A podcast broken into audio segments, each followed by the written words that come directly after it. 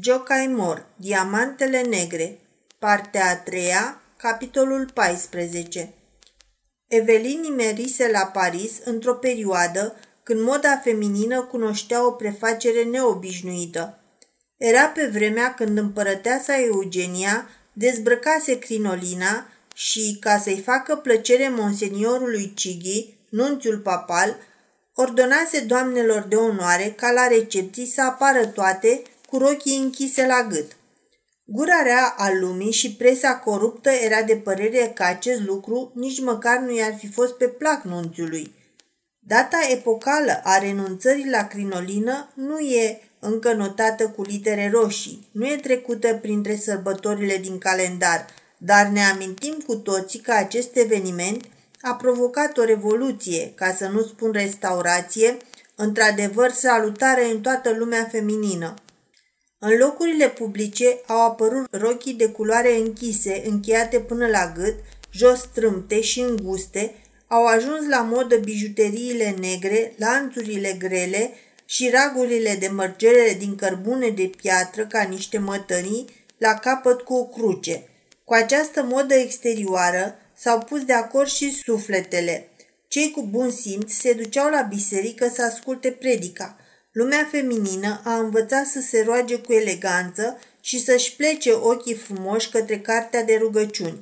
Căința și întristarea față de depravarea lumii s-au manifestat și în fapte cu efecte mai practice. Doamnele elegante au început să facă colecte pentru scopuri preacucernice, cum ar fi darurile pentru vitejii entuziaști mobilizați în apărarea Sfântului Scaun pentru restituirea banilor plătiți drept amendă de către unii ziariști drept credincioși, pentru subvenționarea preoților alungați de către ateii din lăcașurile lor, pentru aceste sublime scopuri, cele mai vestite frumuseți ale saloanelor și scenelor strângeau ofrandele nu numai în cercul cunoștințelor, ci mergeau până acolo cu pietatea și smerenia că se postau cu pușculițe pe la intrarea bisericilor să adune bănuți de la publicul pios. Domnul Kaulman nici că ar fi putut găsi moment mai favorabil pentru realizarea formidabilului plan făurit de abatele Samuel. Acest aspect al vieții spirituale a lumii moderne pariziene corespundea întru totul cu sentimentele Evelinei. La câteva zile după sosirea la Paris, Frățiorul ei infirm murise. Un medic vestit l-a operat în așa fel încât l-a vindecat pe veci. În urma acestei pierderi, Evelin căzu într-o mare tristețe. Simțea că nu mai are pentru cine trăi.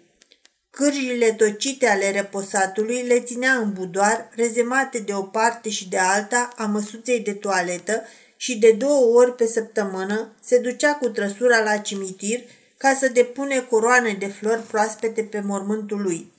Așadar, moda ispășirii era în conformitate cu adevăratele ei sentimente. Cânta mai bucuroasă din Mozart și Handel la biserică decât din Verdi la operă. Mai mult chiar hotărâse să organizeze în saloanele ei un concert religios cu prețuri de intrare ridicate, urmând ca rețeta să fie folosită pentru atingerea unui obiectiv foarte cucernic – în legătură cu o unitate de zuavi sau cam așa ceva. Nu știu sigur, dar o să aflați de ce nu știu. Pe când își frământa creierii cu alcătuirea programului, dădu buzna, fără să se anunțe, prietenul ei vechi și preferat, zvăpăiatul și poznașul Arpad. Evelin aruncă tocul din mână, fugi rânzând în întâmpinarea lui și îl îmbrățișe. Ah, dumneata, marele poznaș, dar cum ai ajuns aici?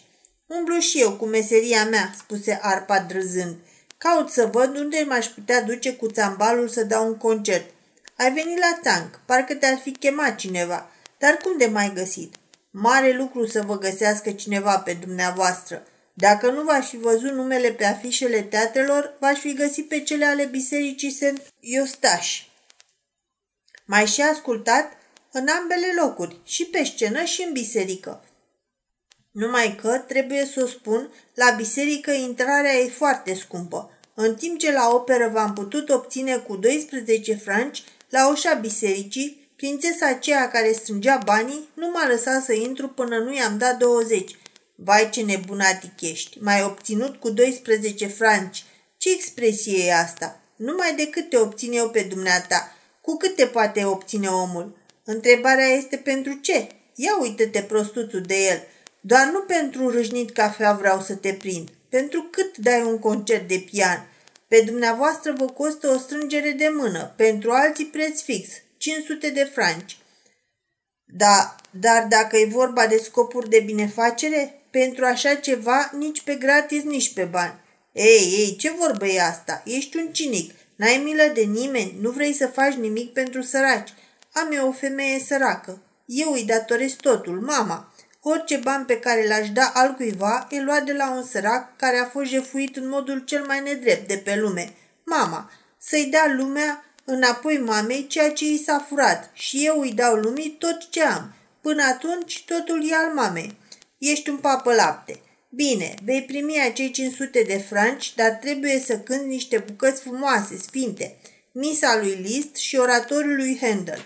Ce? Te pomenești că pregătiți un concert ca să recrutați zoaf pentru Roma. Ei da, eu îl organizez. Atunci n-am ce căuta. De ce nu? De ce? Pentru că nu cânt împotriva lui Garibaldi. Oh, ce copil prost ești! Nu vrea să cânte împotriva lui Garibaldi. Cu niciun preț, se înflăcără tânărul și pentru a da o greutate mai mare împotrivirii sale, își desfăcu vesta de la piept și îi spuse Evelinei, Vedeți asta? Purta o cămașă roșie. Evelin nu-și putu stăpâni râsul. Ia te uite la el, poartă cămașă roșie. Nu m-aș mira să te și văd pe dumneata partizana lui Garibaldi. Dacă n-aș ține seama de cuvântul mamei, m-aș fi înrolat de mult. Dar dacă te-ar împușca în mână, ce-ai face? Aș ajunge cerșetor la casa vreunei doamne. S-ar găsi careva să mă întrețină. De asta dată Evelin izbucni în plâns. Arpad nu putea pricepe ce o apucase. S-a apropiat de ea, a rugat-o, a consolat-o, a întrebat-o dacă nu cumva o jignise cu ceva, până ce, în cele din urmă, plângând în hohote, îi răspunse. Ianoșca, săracul, a murit. Cârjile lui sunt aici, lângă masa mea. Îmi pare într-adevăr rău. Am petrecut multe clipe frumoase cu bă- bietul băiat. așa e că și dumneata l-a iubit. De când nu mai aud bocănind cârjele lui pe trepte, pentru mine lumea e goală. Nici nu știu de ce mai trăiesc. Aș vrea să trăiesc pentru un om care nu se poate ajuta singur, care să aibă nevoie de îngrijirea mea. Poate pentru un pictor care și-a pierdut vederea, pentru un violonist care a rămas fără mâna dreaptă, sau pentru un mare luptător politic care e urmărit și nu-și poate părăsi locuința și pentru care aș fi totul, binefăcătoarea care îi aduce pâinea zilnică. Du-te la Garibaldi și începu să râdă și ea. Apoi întrebă, dar spune mai auzi cântând, ce părere ai? Dacă le-ați cântat diavolilor așa cum știți să le cântați îngerilor, ați fi o mare artistă. Dar ce înțelegi prin diavol? Poate știți din predicile lui Pater Anselme că teatrul este sinagoga diavolilor. Vai, vai, ești un bădăran. Nu știi că sunt actriță? Mii de scuze. Credeam că ziua sunteți stareță de maici și numai seara sunteți actriță. Ascultați-mă pe mine. N-ar fi o ocupație proastă. Cară-te de aici că ești nebun. De ce mă consider stareță? Nu sunteți oare îmbrăcată ca o stareță? M-am îmbrăcat numai pentru ispășire. Ești ateu și dumneata, îți ba joc de cele sfinte. Eu nu madam, ceva mai mult. Recunosc că a umbla în mătase gri și neagră este o mare ispășire. A cocheta cu ochii în pământ e o mare pocăință și a mânca homar de 20 de franci bucata înseamnă apostii. Mai cred și ceea ce spune lumea milostivă despre femeile din Paris și anume că poartă rochii închise pentru că, după moda medievală, se flagelează și vor să ascundă urmele lăsate de bici. A, nu e adevărat, nu fac una ca asta, protestă Evelyn. Nu știu, lumea vorbește, e taina dumneavoastră. Dar nu e adevărat, se aprinse Evelyn. Nu mă flagelezi. Ia, uite-te aici. Spunând asta, se aplecă în fața lui Arpat și cu o cochetărie inconștientă își ridică gulerașul brodat în așa fel ca băiatul să-i poată vedea spatele. Arpad roșii și nu se uită. Într-adevăr, se purtau ca doi copii. Arpad își luă pălăria și spuse în glumă. Recrutați mai departe cu cântecul dumneavoastră unități de zuaf pentru domnul Merod, iar noi, ajutați de Garibaldi, o să îi împrăștiem cu muzica noastră. Apoi, lăsându-i Evelinei o carte de vizită cu adresa lui, zvăpăiatul plecă, iar cealaltă zvăpăiată își continua programul pioasă.